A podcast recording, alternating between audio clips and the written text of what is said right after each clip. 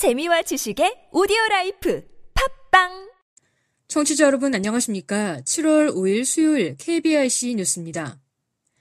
한국장애인 개발원은 어제 장애물 없는 생활환경 BF 예비 인증 1000건을 돌파했다고 밝혔습니다. BF 인증은 장애인, 노인, 임산부 등 모든 시설 이용자가 각종 시설물을 보다 편리하고 안전하게 이용할 수 있도록 하기 위해 해당 시설의 설치, 관리 여부를 평가해 인증하는 제도입니다. 한국장애인 개발원으로부터 천번째 예비 인증을 받은 곳은 경북 봉화군에 들어설 누정휴 문화누리 조성 사업으로 지난달 26일자로 BF 예비 인증을 획득했습니다. 이번에 BF 예비 인증을 얻은 누정휴 문화누리 조성 사업은 경상북도 봉화군의 대지 면적 약 7만 1000평 규모로 들어서는 자연 친화적 문화 휴식 공간으로 해당 공간은 산지에 설치돼 휠체어, 유모차 등의 접근성 확보가 어려운 시설물이었지만 이번 BF 예비 인증을 통해 완만한 경사로를 확보할 수 있도록 조정했습니다. 또 전동카트 운영 및 장애인 전용 주차구역 설치 등 시설 이용 약자의 접근이 가능하도록 했습니다. 이와 관련 한국장애인 개발원은 오는 2019년 말경 완공 예정인 누정휴 문화누리 조성 사업이 BF 본인증을 한국장애인 개발원에 신청할 경우 본인증 신청 비용인 403만 원을 감면 지원할 예정입니다. 황화성 한국장애인 개발원장은 장애인이 편리한 시설은 모든 사람들에게도 편리하다며 각종 건축물이나 공원, 도시 등을 조성할 때 설계 단계에서부터 장애인, 노인, 임산부 등 이동 약자를 고려해 진행한다면 향후 개선을 위한 추가 비용을 줄일 수 있을 뿐 아니라 더욱 편리하고 안전한 시설물을 제공할 수 있게 된다고 말했습니다. 서울시내 장애인 40만 명에게 정규 교육과정 외에 평생 교육을 지원하는 길이 열렸습니다.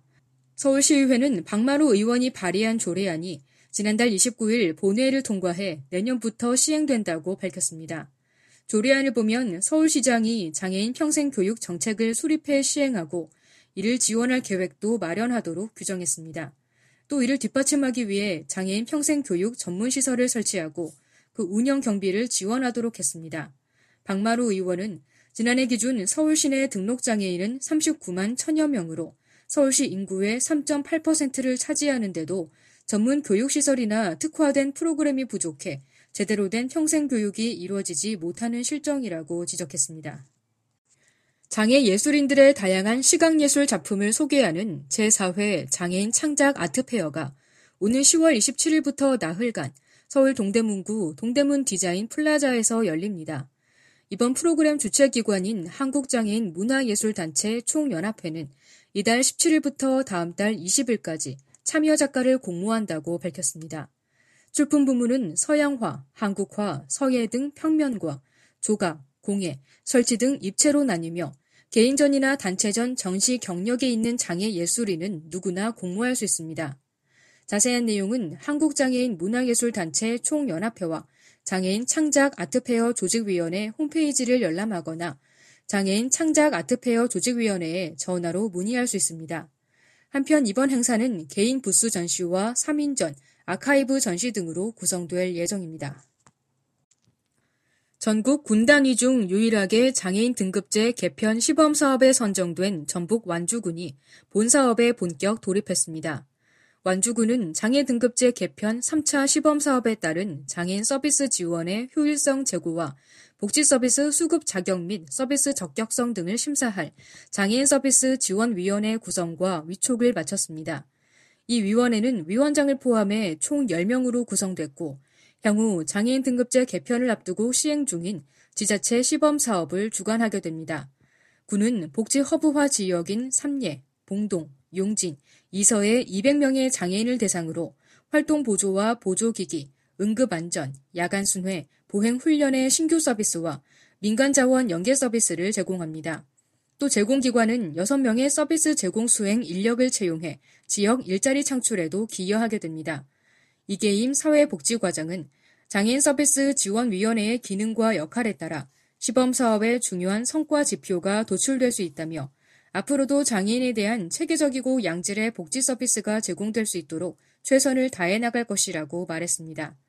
한편 장애 등급제 개편 시범 사업은 의학적 판단에 근거해 장애 등급을 정하고 등급별 기준에 의해서만 서비스를 제공하는 기존 제도의 폐단을 없애고 장애인 개개인의 복지 욕구와 사회적 환경적인 요인을 반영한 장애 종합 판정 체계입니다. 유디치과는 지난 3일 경기도 시각장애인 복지관과 경기 지역에 거주 중인 시각장애인 및 가족의 구강 건강 증진 및 진료비 혜택 지원을 주요 골자로 하는 업무 협약을 체결했습니다. 경기 지역 30개의 유디치과 지점과 경기도 시각장애인 복지관은 이번 협약을 통해 시각장애인 환자와 시각장애인 가족을 위한 후원 사업 및 의료 복지 서비스 제공에 적극 협조하기로 했습니다. 유디치과는 경기도 내에 약 5만여 명의 시각장애인을 대상으로 각 지회에 사회복지사를 통해 내원하는 시각장애인에게 치과 진료비 우대 혜택을 제공하게 됩니다.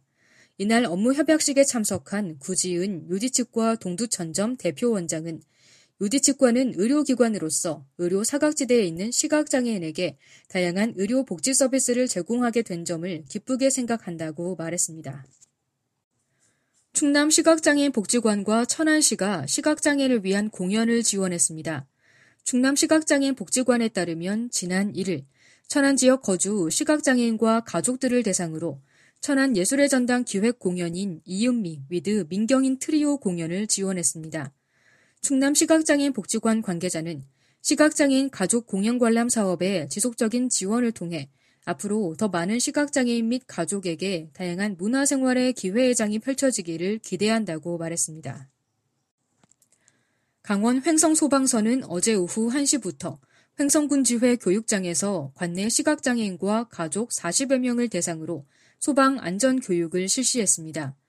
이날 교육은 화재 시 독자적 대처 능력이 어려운 시각장애인들의 화재에 대한 이해와 사전 대응 능력을 향상시키기 위해 마련됐으며 화재 시 대피 방법, 올바른 119 신고 요령, 소화기 사용법, 심폐소생술 등의 내용으로 진행됐습니다.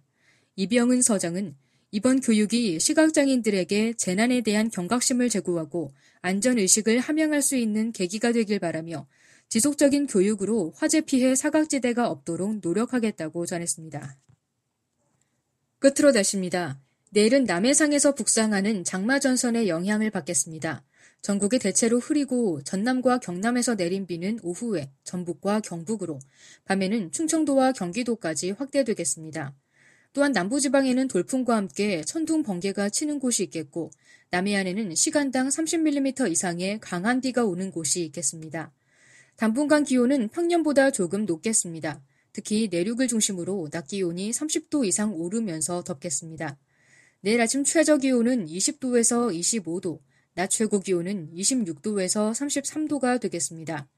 바다의 물결은 서해 앞바다에서 0.5m, 남해 앞바다와 동해 앞바다에서 0.5m에서 1.5m로 일겠습니다. 이상으로 7월 5일 수요일 KBRC 뉴스를 마칩니다. 지금까지 제작의 류창동, 진행의 홍가연이었습니다. 곧이어 장가영의 클래식 산책이 방송됩니다. 고맙습니다. KBIC